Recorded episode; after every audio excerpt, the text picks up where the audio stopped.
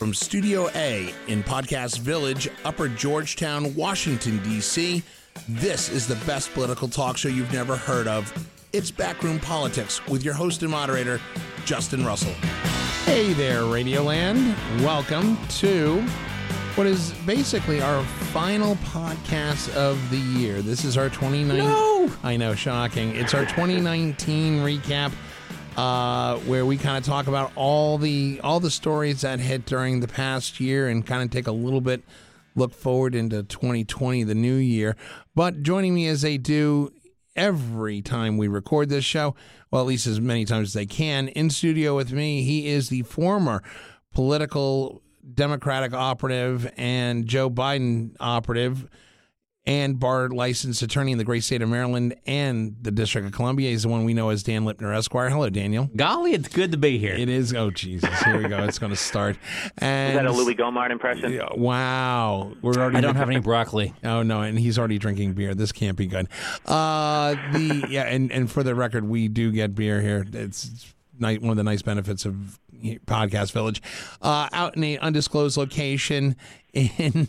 In the Bay State of Massachusetts, he is the author of such books as uh, American Politics on the Rocks. He is the one we know as Rich Rubino. Hello, Rich. Hello, Justin. And working behind the glass for us is the proprietor of said podcast village and the enabler of Dan Lipner's drinking problem. He is the one we know as Charlie Burney. Hello, Charles. I support drinking and Uh, podcasting. that at all we, times. we, we, it makes for good podcasting. Somewhere running around is uh, Maddie, the engineer, and also uh, Eric Thomas, our producer, is doing Eric the producer type stuff. I, I believe. Anyway, um, so this is our annual recap. I mean, we, we you hear us every every week talk about everything. You hear us spend a lot of time, obviously, this year on the impeachment. That's taken up a lot of news. And if you want to hear our thoughts on the impeachment, you can pretty much go through any podcast uh, since basically April and listen to our thoughts on that. Uh, we've pretty much talked about the 2020 uh, Democratic uh, primary. You've got our thoughts on that, but there were a lot of stories that were big news that we usually don't talk about here on Backroom Politics. But I kind of want to go over some of the stuff that we did talk about, some of the stuff that we may have missed, uh, and kind of recap what was a very politically contentious and a very politically uh, volatile time in our history. Uh, You know, I hear Donald Trump uses Twitter a bit. he, he does. he does. Um, but here, here's here's the question for you, Dan Lipner. I mean, outside of the impeachment, outside of the because we're going to start here in the United States. Uh, what was the biggest political story outside of impeachment in the Democratic primary that you can think of? Um, the biggest story. I mean, I'm looking at recent history at the moment, uh, saying it's probably t- two parts. One, the the the the glaring collapse of of Kamala Harris and her run for president from the most populous uh, state in the country as a Democrat, and the remarkable rise of a governor, uh, excuse me, governor, a mayor, mayor. A mayor from of South Bend, Indiana, to the top tier of the Democratic race. I mean, that's uh, by any metric, that's something. How, how big of a deal is the withdrawal of Kamala Harris and the rise of Pete Buttigieg in this primary season that we're going into? I mean, to some extent, it's almost a defense of the Iowa and New Hampshire small state process that the voters spending time getting to know these folks and seeing what they actually do and allowing folks without a lot of money, without a lot of of of backing going in to to make their presence known.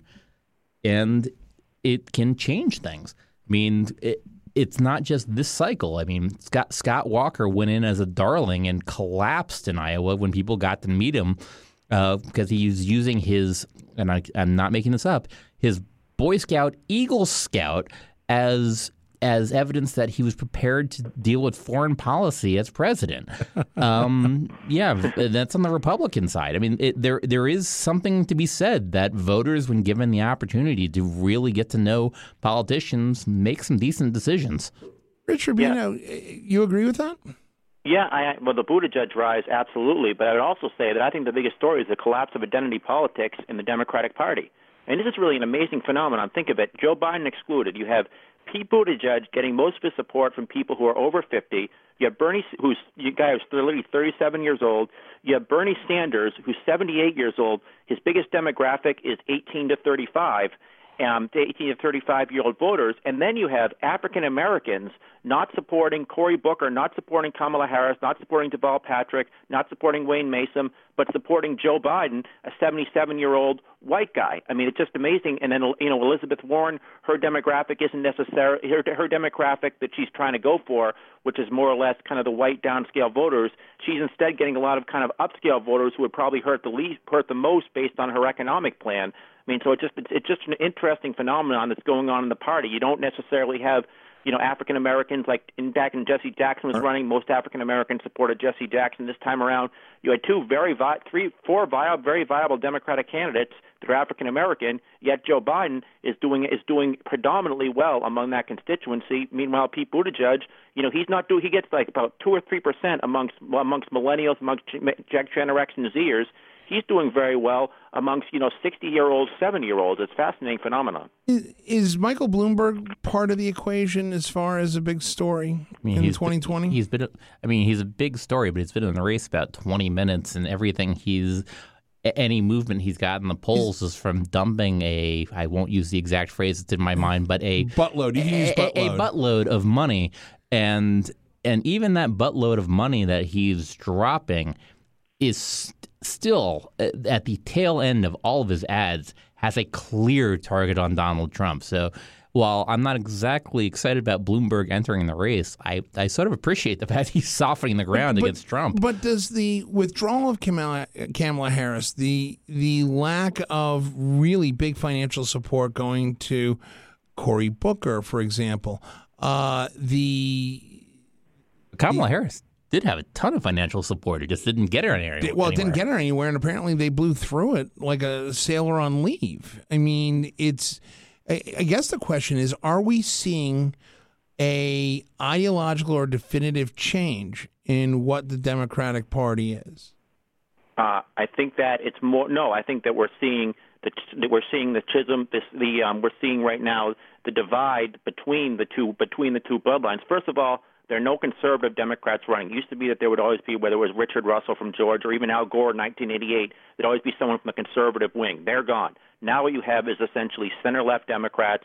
You have these Joe Biden and you have Pete Buttigieg, Michael Bennet, and then you have the and then you have essentially the kind of quasi um, socialist wing, which with Bernie Sanders and then Elizabeth Warren, although she says she's a capitalist that supports the cop and the beat. But that's really where the, where the fight is in the Democratic Party: is do you win by getting persuadable voters and disenchanted Republicans, like I think Buttigieg and Joe Biden would say, or do you win by essentially expanding the playing field, the electoral playing field, like Elizabeth Warren and Bernie Sanders would say, by getting the disaffected and by getting um, by getting younger voters and getting them out to the polls, and that's really where um, that's really where the schism in the party is today. Dan Lipner. So I'm going to add something else to the Biden and Buttigieg uh, marks, and that's the the decency caucus. Uh, both Buttigieg and Biden, more so Biden, uh, seem to represent the decency caucus, and Elizabeth Warren. Um, and she, she is not a spring chicken either, so she might be looking at her her window of, of time to run for president also narrowing.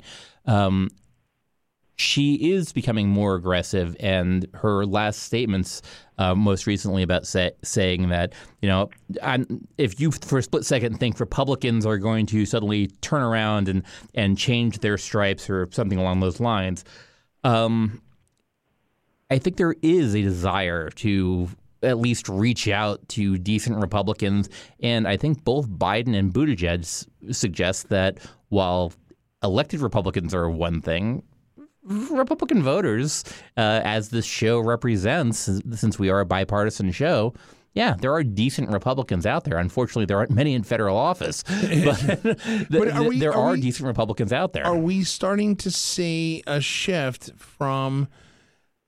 Because it seems like to me, like 2016 was kind of a a, a, a fault line moment for the Democrats, where the bicoastal elitists kind of lost touch with the Rust Belt people that put them in office many times. I.e., I give you Pennsylvania, West Virginia, Wisconsin, Ohio, uh, Minnesota, even. Do That's won the oh, popular vote by three million votes and But wait, lost wait, wait. four Rust Belt states by seventy thousand. No, no, but what I'm saying to you is are are we starting to see almost a push from a a liberal left to a more center left approach of the candidates in the Democratic Party going forward? Again, I, I, I think that's too two dimensional um, because the, Can the can the can the two survive?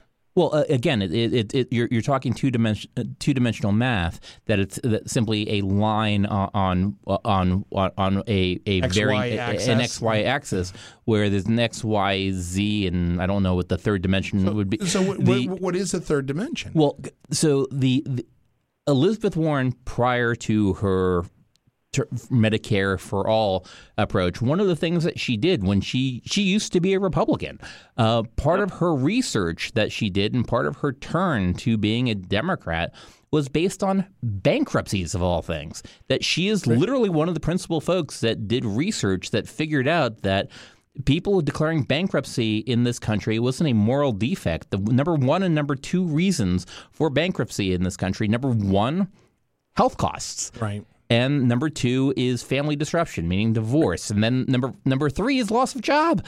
So, which by the way links directly to number two. Right. Rich Rubino, you agree with Dan?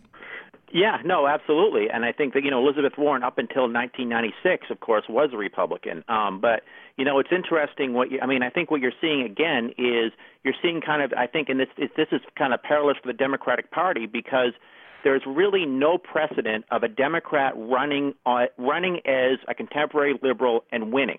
You know, the closest would probably be George McGovern in 1972 when he won Massachusetts and the District of Columbia.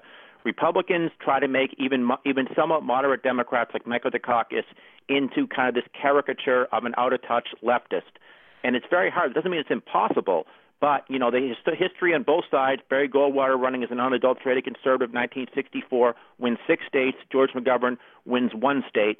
And I think that go back to 1992, after the party had lost three straight elections. That year, the two frontrunners were Paul Tsongas and Bill Clinton, the two most conservative candidates, because the party decided that they wanted somebody that was actually going to win. This time around, I think Elizabeth Warren and Bernie Sanders are trying to make the case that there's a different way to win, whereas I think Pete Buttigieg and Joe Biden are saying we have to do exactly what we did in 1992, and that is essentially to appeal to centrists, to appeal to suburbanites, and but also to appeal to white working class voters. And I'll say one other thing about Hillary Clinton.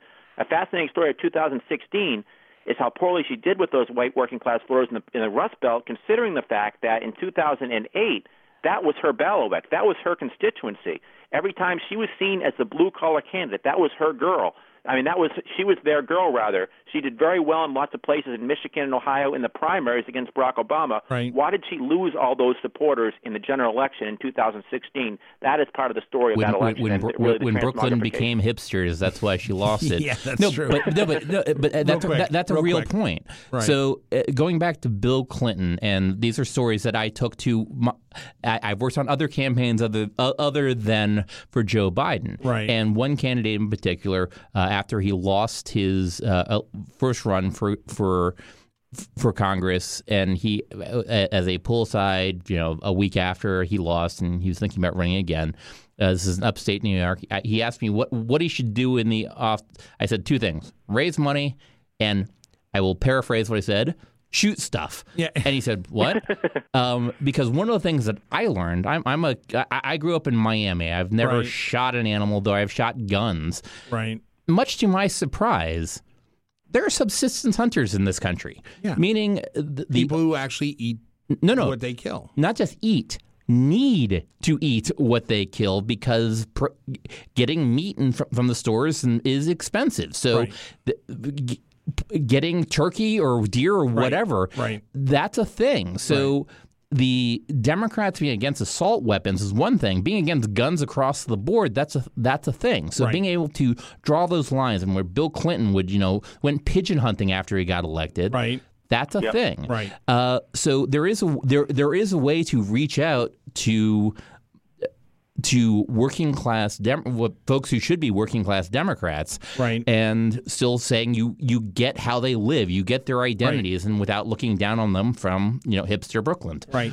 Uh, Rich Yeah. Rubino, uh, one of the other big stories that happened in 2019 is the long awaited uh, Mueller report uh, and the follow on That was this year. hearing. Yeah, that was this year, believe it or not. Uh, and the and the uh, and the follow-on hearing where former FBI director Robert Mueller uh, appeared before congressional hearing.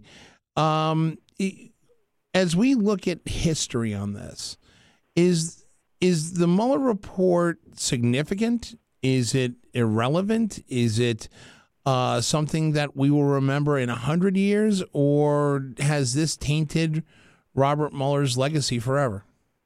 Um, it's something I, I don't know how much it's going to be remembered. I think it's going to be more or less kind of a footnote in history because that's not what the uh, at least the impeachment is going to be seen as at least the Ukraine issue as opposed to I mean I know they're interrelated and there's a lot of intersection there but it's not necessarily I think I don't think people are necessarily going to look at the Russia report as the reason for um, the, the impeachment they're just going to look at the whole Ukraine issue and I think that's probably more that's probably more prominent, but certainly it's going to be something that people are going to study in history. It's almost going to, I guess it's going to be similar to um, there was a resolution by Father Drinan in Massachusetts that would have impeached President Nixon for his invasion of Laos and Cambodia, but it never got anywhere. That's probably similar to this.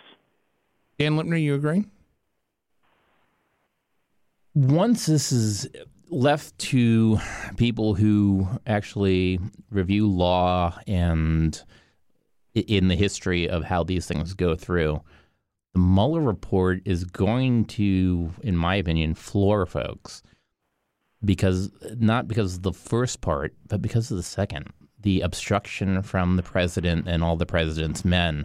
Um, the fact that one party didn't move at all on that is still amazing, and worse yet, how that wasn't the big takeaway from the Mueller report. Um, I think people are going to be baffled by that for decades. Uh, the one of the other one of the other stories that came out, and and by the way, this list, I want to give a shout out to our producer Eric Thomas who put this list together for us to kind of discuss. We've got an hour to go over an entire year of uh, news that happened, but it, it's funny. We saw a lot of uh, the networks and the news networks talking about this college admission scandal, this pay for play into college uh, by some very rich people. Is is is that a th- Rich white people game the system in their, their in their in their own interest. Wait, spoken, you know, what, spoken tell like me a- more. spoken, spoken like a true Democrat. And what she didn't row, but she got into USC. Um, is that a is that a thing? I- I mean, that that that took up a lot of news time. Is that something that we're going to remember, or was this just uh, meat for a celebrity gossip? I think people are going to have to get in the old-fashioned way. Their parents are going to have to build a building and put their name on it in order to get their kids en- entered into a college. Uh, I mean, it doesn't bother you that a cast member from one of the most wholesome TV shows, Full House, is now under an indictment and probably going to go to jail? wait, are, are, are you saying And Becky's going to jail. Are, are you saying Hollywood actors don't necessarily live the values they are trying to represent on the screen? no, Dan, You- you're, it's Aunt you're- Becky. You're, you're ruining my world. Dude, Aunt Becky is going to prison. It's it's She's going to prison for like 15 minutes. still she's going to prison, dude. It's Aunt Becky. I'm still shocked Paris Hilton was in there. That's true too, and she got out pretty safe. Uh, yeah, she got out though, and the funny thing was there were actually people outside that were her fans that were waiting for her at like midnight, standing outside waiting for her to be Is- waiting for her to uh, to be to be free. Is it? I mean, it it, it it still captures some TV time, but is is the college scandal a big deal, Rich, or is it just another flash in the pan kind of shiny keys moment? Yeah, I mean, it's not the Battle of Hastings, but I mean, it's going to be something that's going to. um, but it's something that you know. I mean, it's something that people are going to certainly remember, and it's going to be something that people are going to look back upon, and they're going to say, you know, wow, this is where you know all these all these elitist Hollywood types. But um, I don't think you know it. I don't think it Uh, rises to the to the level of the Battle of Hastings. Charlie, what do you say? I don't think it gets forgot at all because people like me who are paying one or two tuitions have not forgotten that. Oh, wow. Yeah, those. the- that, that rang very through to my, uh, very you know clearly cut to the core. They're like, damn it, my kid didn't have that advantage. I couldn't cheat on the SATs. yeah, yeah, And I don't think any parent who's paying tuition will forget that. Really, that's an interesting take. I mean, you're talking to I don't know, Rich. Rich you know, you know what? I out of out of all this time you've been on the show, do you even have kids? No, Okay, and Dan does, but he, you know, he He's got a way to go. yeah, he's got a real way to go. Uh, Yeah, Alan Moore has I, kids. I'm, I'm still very excited that Isaac's favorite toy is the little basketball that I got him. So, uh, oh, you're uh, looking uh, look- so- so- looking for him to be, you know, to be the uh, star senator for NYU. um, do they have a basketball team? Sure, I'll take that. Okay, here we go. maybe Uh, for Trump University. yeah, oh, that oh, good Do one. they have the sports teams there? They do not. They're no longer around. I thought Um, they had a football team, and the cheerleaders were called the Trumpkins. Wow, you were really you you were really on fire, Rich. I got to tell you, that's impressive. uh, the the other story, some of the other stories that came out, because because there were a lot of news that we looked at. Uh, for example, you know we we get caught up in all the political news, and we don't talk about the news of national significance. For example, uh, NASA. You know, our space program is taking off. No pun intended uh, and and really doing dynamic things. NASA had its first all female spacewalk, which After they had enough spacesuits the second time around because Well, they didn't have small enough ones well, for it still happened. all three. right? Well, it still happened, uh, which you know Donald Trump continued to kind of blast that out of the water by saying, "Oh, it's first time there's been women in space" or something silly like that. Yeah, I believe one of the astronauts actually called him out yeah, well, live. yeah, they did. Well, he said it to the female crew, and they were kind of like, "Uh, no." Perhaps you've heard of Sally Ride, for example. And it's just like, oh, jeez. um, but you know, Wait, for example, this the- president ill-informed? What? I, I know, shocking. Uh, but but here's the thing: is our you know we have the first all-female spacewalk in the in the International Space Station. Uh, NASA captured. Uh, NASA scientists at the, uh, I believe it was the Jet Propulsion Laboratory at JPL out in California, they caught the first image, uh, uh, the, the true image of a black hole. Rich Rubino, I, I mean, these, you know, 40 years ago would have captivated news coverage.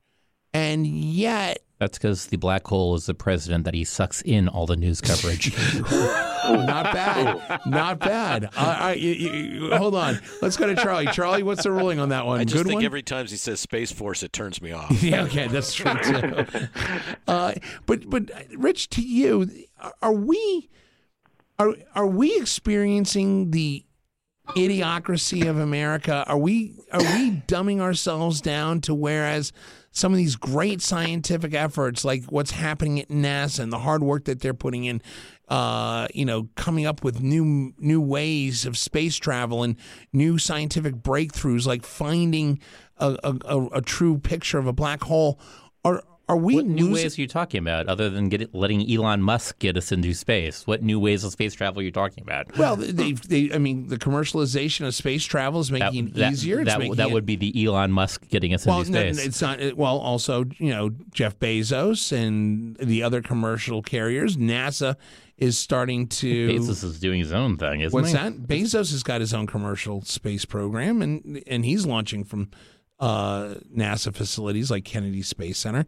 So uh, I, I guess, Rich, let me go back to the question: Are we experiencing the dumbing down of America when stories like uh, the black hole picture, the first female spacewalk, all the progress in in space travel, are, are we starting to see us just kind of going, "Duh"?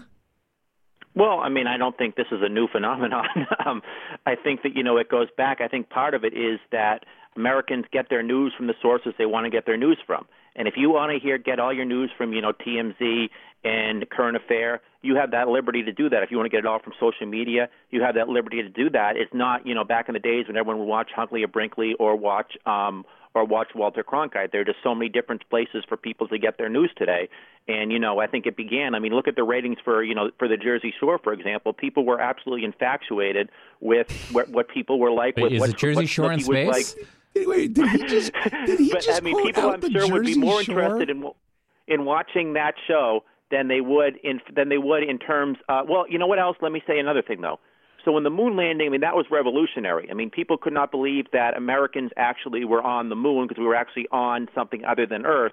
I mean I think you could argue that the progress has been so gradual, and people just have so many other things to be interested in. Now that being said, if we found a way to get to Neptune, then I think I think you would get the I think the coverage that you would see on the that you would see of this would probably even you know even trump what's going on right now with uh, with the president. But it's just been so gradual. But as I say, if we get to Neptune, it's a completely different no, story. but the, the space thing, I think. l- l- Let's sticking with the space thing for a Okay. second. And I, I'm, I actually had to look this up as as a reminder. Um, it's no longer just U.S. or even U.S. or Russian. Uh, the Chinese have landed a probe on the moon. Uh, I believe the Indians, Indians are in space. are in space. um, the European Space Agency is doing a lot of work. I, I in have the, the, the UAE has entered the space traveler list. Yep. Uh, I mean, it's worth noting that while the United States, as a leader in i- i- in space, uh, it's a thing that the rest of the globe is catching up. Now, unfortunately, now to Rich's point, that while uh, getting to the moon invol- involved a huge expenditure of money and half a million uh, Americans involved in the space program. Uh, unfortunately, many Americans would rather have a half million people w- focused on the Jersey Shore or whatever other nonsense, uh, or the, or Paris Hilton or the Kardashians or whatever. Right. But there is uh, there are some pretty impressive things But is this, happening. is is that trend where and, and by the way, Rich, you are literally a pop culture speed bump. Sometimes you literally brought out the Jersey Shore, which hasn't been relevant in about fifteen years. But okay, we're going to go with that. it still represents the dumbing down of America. no, no, but but it was but, the beginning of it. It, yeah, yeah, absolutely. But the thing about it is, are we letting pop culture, like the college admissions, you know, scandal, like the uh, Kardashians, like the fact that Puff Daddy or, or um, uh, P Diddy or P Diddy. not P Diddy, it was um, Kanye West. Kanye West and a Kardashian went into the White House and talked about social justice and criminal justice reform. I would think that there are probably better. So the fact that you couldn't tell the difference between P Diddy and Kanye West, I'm going to let that stand for somebody else to critique. Um, I'm so going to get beat down for that one too. There are so many people at Shelley's that if they are listening, I'm going to hear about that. um, and and they're texting, and they're texting. And I am getting messages now. Yeah. Oh, crying out loud! I'm literally getting texts right now going, "You don't know the difference between P Diddy and Kanye?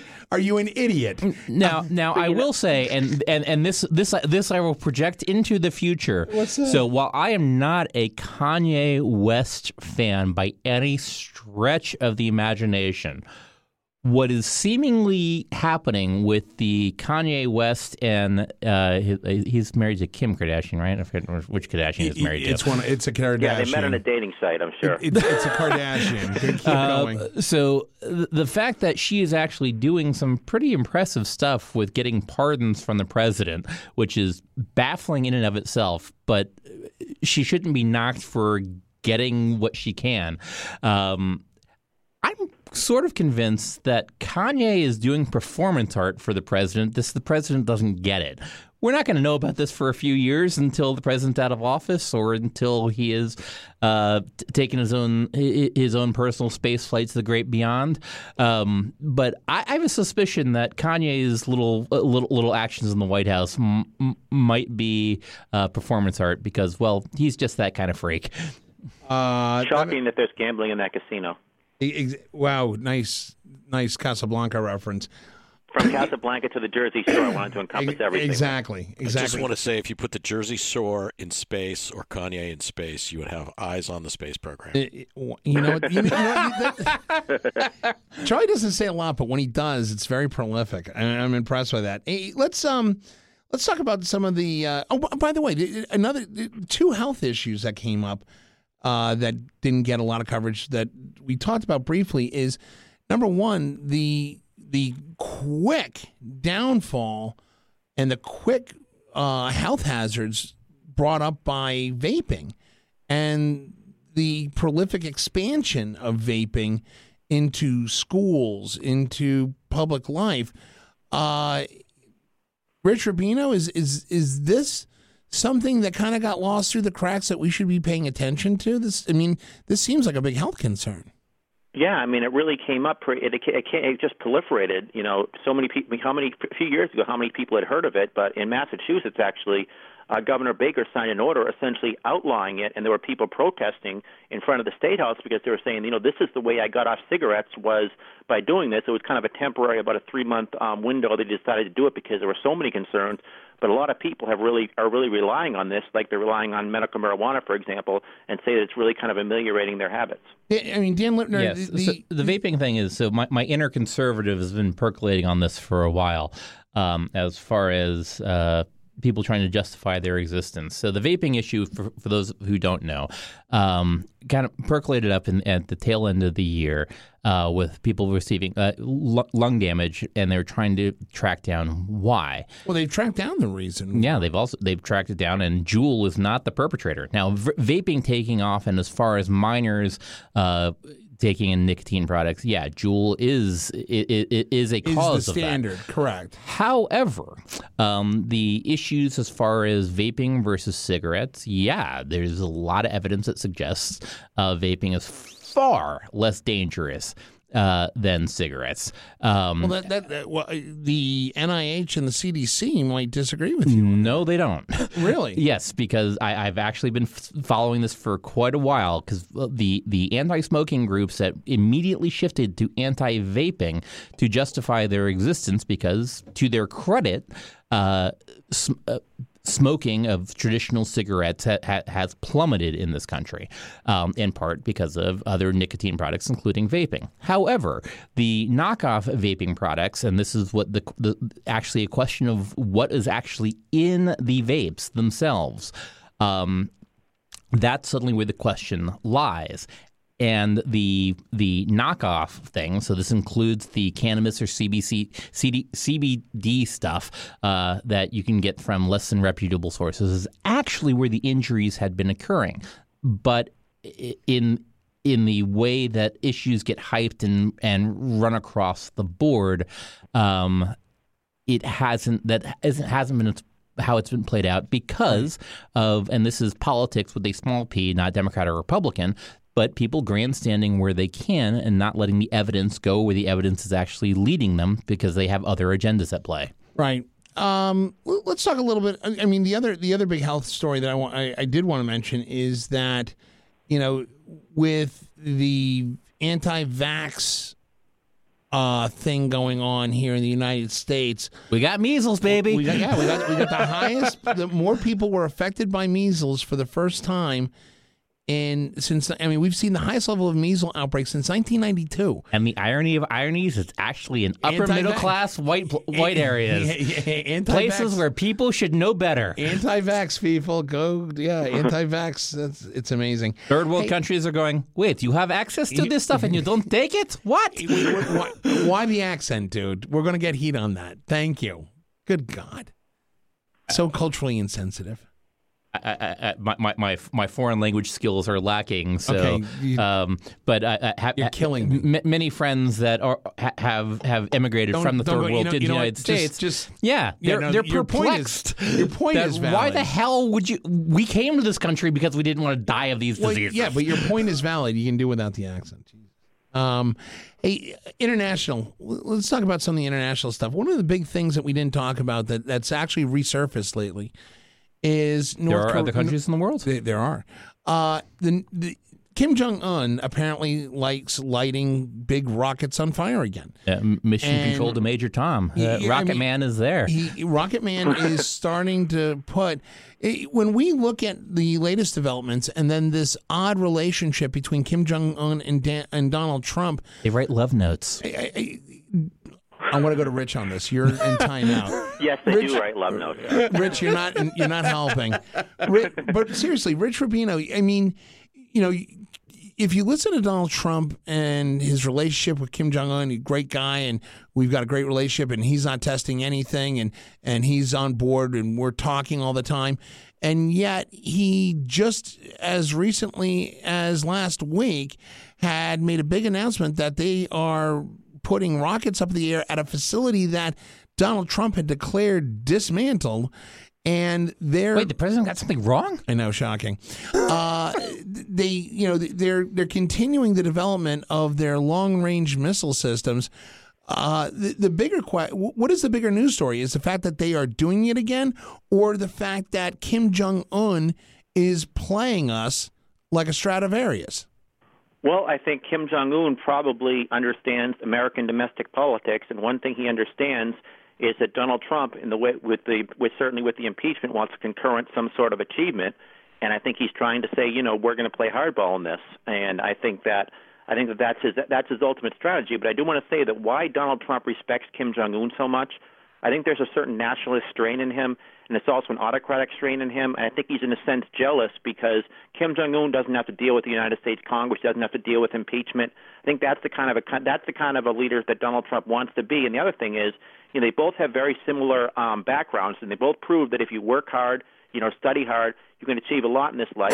And they both have gone from. Um, and you know, it's, ama- it's I mean it's amazing. Look at Kim Jong Un. He's less than 30 years old, and he becomes the president of a country of 22 million people. I mean, can you imagine a greater achievement like that? Wait to see his next. Wait to see his next career move.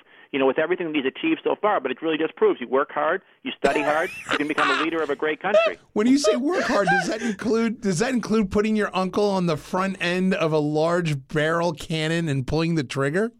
Hey, th- th- those like- triggers like are, are heavy. on the You know how team. much muscle power it takes to pull those triggers? I know. Tr- Trust me, as a member of the military, I get it. But uh, as I was thinking more like in terms of how hard they worked in school, in terms of um, you know the hard Scrabble background they came from. Actually, Oh, that's that's true. that, that's actually not the biggest takeaway. what's the biggest takeaway? Um, uh, as far as the North Korea, so Rocket Man doing his thing, the White House announcing that they're planning another another visit, and North Korea saying no.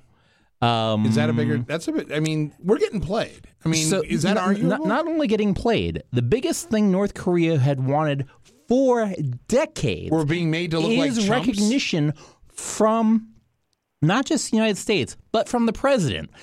It was a, a huge deal when ex president Bill Clinton made a trip to North Korea Oh, to yeah. help get folks out of North Korea.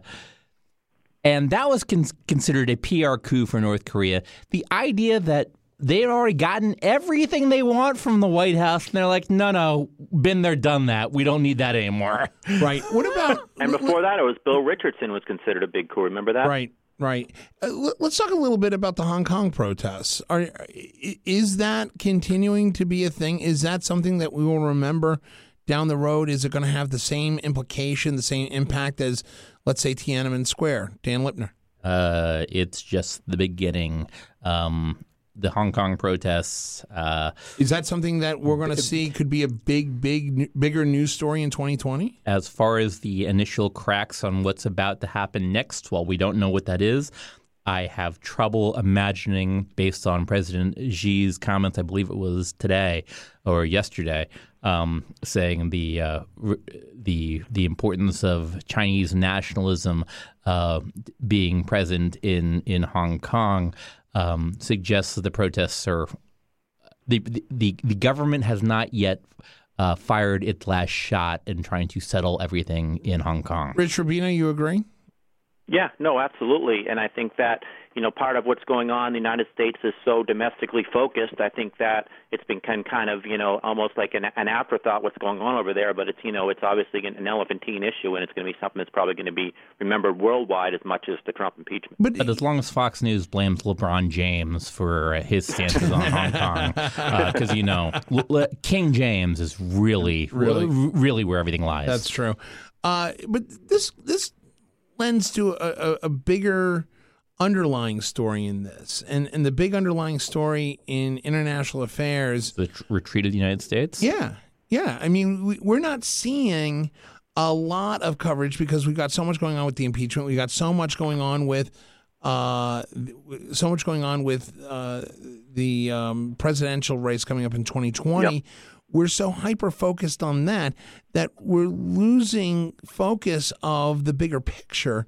Literally, like, international leaders that are allies are literally laughing at the president of the United right. States, and this includes people that are supposedly friends of this president, but, Boris Johnson. With, with, but without that, even without that, the president Dan, of France, president of Canada, no, no but I literally I laughing at him. No, I got that, but what I'm saying is, is, is aside from that, is you know that's not a small time, thing. That, well, it, it's not, but that's already been covered. The, the other issues is the underlying stories that we may not have touched on. Is for example, if we didn't have the current administration in place, does any other administration let President Xi do the crackdown that he does without intervention of some sort by the international community, led by possibly the U.S., or does every other administration just take a passive role like this one has? It wouldn't well, be. Think, ahead, hold, hold, on, Rich. Go, oh, ahead. go ahead. Go ahead. Go ahead, Rich. No, I was just going to say I think that most administrations probably would just because of the economic um, impact that it has, and because the trade issue is, I think, paramount to anything else. I remember when Bill Clinton ran in '92. He one of the things he was really populist on, and he criticized George H. W. Bush used to talk about how you know he's being a friend of butchers and everything else, and how he'd be against most favored nation status. When he became president, he changed his tune because he realized there's such an that there's the two countries are so interconnected, and the question is, do you really want to risk risk any political capital you have on an issue that's internal to China? Go ahead, uh, Dan. Uh, so, Rich, I think you're overstating it ever so slightly. Not not hugely, but the the wasting any political capital now there was political capital expended, but it was expended carefully, and it mm-hmm, mm-hmm. and there were actual points in still tweaking China uh, uh, in the at the international level and letting it be known that by the way we care about this, and it was always on the table for everything as far as inter- most favored nation and everything else. Now, it may have been bargained away for not much, but at least it was it, it was part of the, the items that were up for trade for for for international bargaining. This administration is doing none of that. Yeah, Rich Rubino, the, all this being considered, and then you look at the pullout of troops from uh, the support of Kurdish rebels moving into Saudi Arabia. They just announced that they're going to be pulling 4,000 troops out of Afghanistan. Uh, are are we losing ground and are we losing influential power in the areas of the Pacific Rim, the Middle East, and are we losing that ground to people like China and Russia? Um, not in terms of taking troops out. I think actually, you know, keeping troops in. Part of when you know go back to nine to nine eleven. One of the, one of Osama bin Laden's cardinal objective objectives was with the attack was that he was going to bankrupt the United States because he'd be spending so much money in Iraq, he'd be spending so much money in Afghanistan that they wouldn't be able to spend it domestically. And get us um, out I think, of Saudi Arabia. Think, gotten everything he wanted. Yeah. Oh, absolutely. He got he, his object his objective his everything all of his objectives were essentially achieved. Even though you know a lot of people in the United States had the idea that he was you know going after us because of our freedom, like George W. Bush said, but he actually had very stated reasons why what he was opposed to in his fatwa, and one of them is he wanted troops out of Saudi Arabia. And but I mean that's what that was his ultimate goal though was to um, was that was his the ultimate goal of Osama bin Laden was essentially to bankrupt us. So as long as we're having troops over in, in other countries, as long as we're spending money, we're spending you know six trillion dollars in Iraq and Afghanistan. I think it's more I think it's more the trade relationship um, that we've lost ground on, in part because you know. Um, when, um, for example, there was a trade agreement with President, where President Obama had agreed to that most Democrats were opposed to, and then as soon as Donald Trump gets in, he gets out of that, and then so eventually, essentially, China can use more influence with some of those Asian with some of those Asian countries. But in terms of bringing troops home, um, I think the, I think retrenching from retrenching from foreign adventures. I mean, you have to do it very judiciously, but retrenching actually, I think, saves money and probably, and I think certainly saves money in the long run for the United States. And I don't think that the prestige um, I don't think it necessarily lessens any prestige in the United States because um, I think they're look they're more interested in the trade relationship than they are in why we still have troops in and, Afghanistan. You know, go back to not go back to right right after 9/11 when they made the resolution on September 14th to go in to give President George H.W. Bush George W. Bush carte blanche to go into essentially Afghanistan. There was only one member of the House of Representatives, Barbara Lee from California, who opposed it, and she ended up having to have um, she ended up having to have security and the Capitol Hill security protecting her because everyone was so opposed to it. But now you look in 2019, who in 2001 thought that the United States would still have troops in Afghanistan in 2019, and that the situation that there, st- there essentially would still be no victory after all those years. Dan, let me real quick. So it's important to that that that we be different um, on the show. So the Afghanistan issue was just released. This is Pentagon Papers Part Two. The, is it? Yeah. The that the two trillion dollars spent in Afghanistan, and that was trillion with a T, right? Um, seems to have been misspent. Uh, that for decades, decades now, uh, we are in decade two, so it's a plural. Um, of our time in Afghanistan of, of the Pentagon saying, "Oh, we're making progress, we're making progress, we're making progress." Not so much. Um, it, there is a genuine question if we just wrote checks to each of the Afghani people for those two trillion dollars to just to buy our friends, uh, whether or not that would have been more beneficial than actually putting troops on the ground. Right. Um, as and but that's in contrast to what we did in as far as pulling out of the Kurds. There's a overall dumbing down of U.S. policy and how we are doing things and and how people about, are engaging. Could that be said about our foreign policy in total? In the last three years? Absolutely. And and, mm. and unfortunately it's not party specific because the there's a lot of stuff that the obama the, administration did wrong and the, the bush administration. the the the the, the uh, uh, the the, uh, the the the Pacific Trade uh, uh, deal that was out there, um, the question that was never asked for all the Democrats that were against it um, and for Donald Trump being against it is about what, what happens if we're not involved.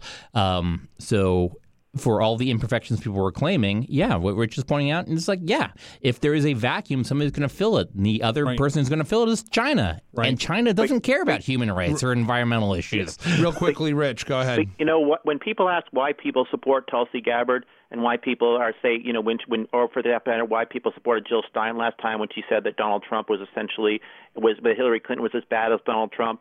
Uh, it's, it's these foreign inventors that they view as imperialism. They view it. They call it the military-industrial complex. Ron Paul ran on it in the right in 2008 right. and 2012 right. as well. Basically, they think that no matter which administration you have, you're still going to have drone strikes. You're still going to have economic sanctions, and that there needs to be a complete transmogrification of the body politic in order to change that. And that's why that's why people are attracted to, to, to folks like Tulsi Gabbard. They basically believe that both sides are the same and they're right. basically imperialists. That's the argument. And right. Russian support. Yeah, that's true. All right, we've we've only got a few minutes left uh, for this last show of, of 2019. I mean, there's a bunch of stories we can talk about. Notre Dame catching on fire. That's uh, that's those are are scenes and visions that we will remember. I mean, centuries in down football, the they're going to be better next season. Oh, I mean, no, just no, saying. No, no, no, no. Notre Dame.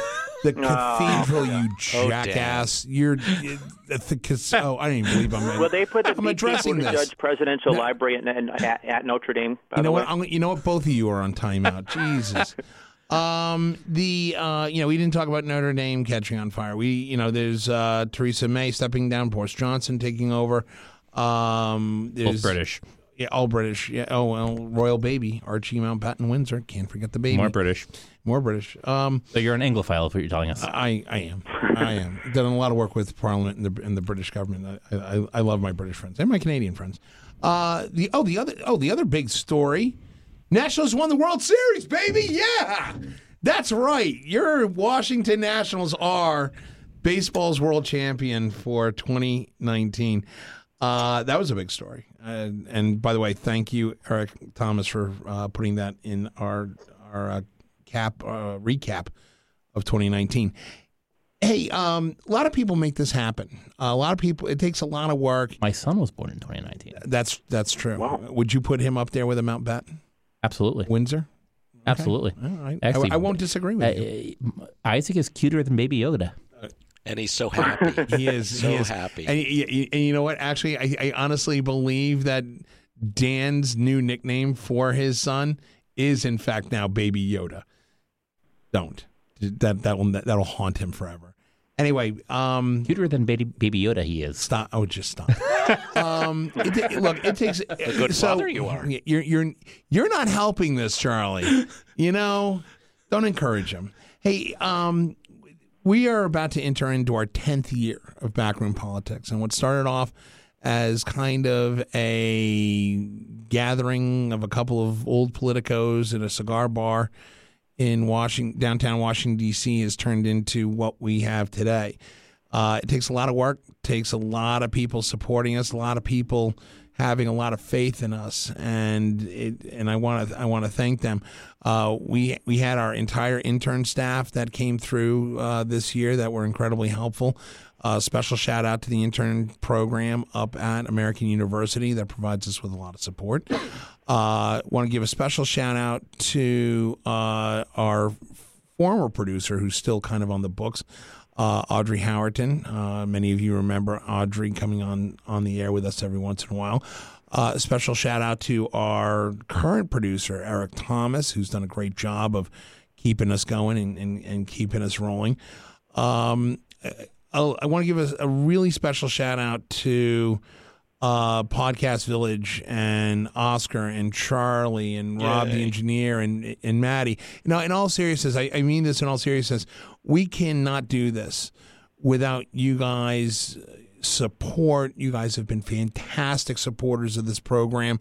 Uh, if you are planning on doing a podcast, you got and you're in the National Capital Region, you've got to check out Podcast Village. Uh, they have been fantastic supporters of backroom politics. Um, Maddie, Maddie, the engineer, has been a great kind of recent addition to our team. Maddie, thank you for all you do. Uh, they don't pay you enough to deal with this crap. I can tell you that right now. hey now, hey, hey, hey. She's nodding her head like she, you're right. They don't pay me enough to deal with this crap. Um, Now I don't need your help. yeah, exactly, exactly, exactly. Um, going into 2020, uh, again, this takes a lot of work. A lot of people have been supportive, uh, but it's going to start taking some real hardcore support going into 2020. Um, if you're listening, if you download us and you listen to us on a regular basis, uh, we've started talking about our GoFundMe page. Well, for the first time, Backroom Backroom Politics is doing a pledge drive. We need your support to keep this going. Uh, this, you know, we don't make any money. I've been funding it out of my own pocket for many years, but to get the the quality support that we get from an organization like Podcast Village, to get the support that we get from the professional staff that helps us out and the uh, and the people that help put this together, it takes funding. And if you have a chance, please go to our GoFundMe page. You can find it uh, on our Twitter account. We're routinely putting that up. Uh, if you follow me on Facebook, you can find it there. Our Instagram has it posted. Uh, Five dollars, fifty dollars, five hundred dollars, any amount will will go to help keeping this the best political podcast that you've never downloaded. Uh, and again, a special shout out to the folks at Podcast Village. We can't do this without you. We're truly thankful. Charlie and Oscar, you guys have been great benefactors. Uh, with that, uh, we want to wish everybody out there that listens to us a magical and happy holiday season, uh, a very safe and happy new year. Uh, we will see you in 2020 as we kick off our 10th year of Backroom Politics. Uh, on behalf of the regulars, uh, Alan uh, Alan Moore, who's not here with us today, Laura Chavez, who has not uh, been with us for a while. Uh, we've got uh, Rich Rubino out there in Massachusetts. Obviously, uh, myself, the moderator, Justin Russell. Don't forget Ken. Ken, oh, Admiral Ken. We miss Admiral Ken. Ken, yeah, Admiral Ken Carradine. We really do miss him. We've got to get him back on if we can. Uh, Admiral Ken Carradine. Uh, there, there's so many others that I can't list. But uh, to all those, on behalf of everybody at Backroom Politics, have a safe and happy new year. We'll see you in 2020. Thanks. See you next year.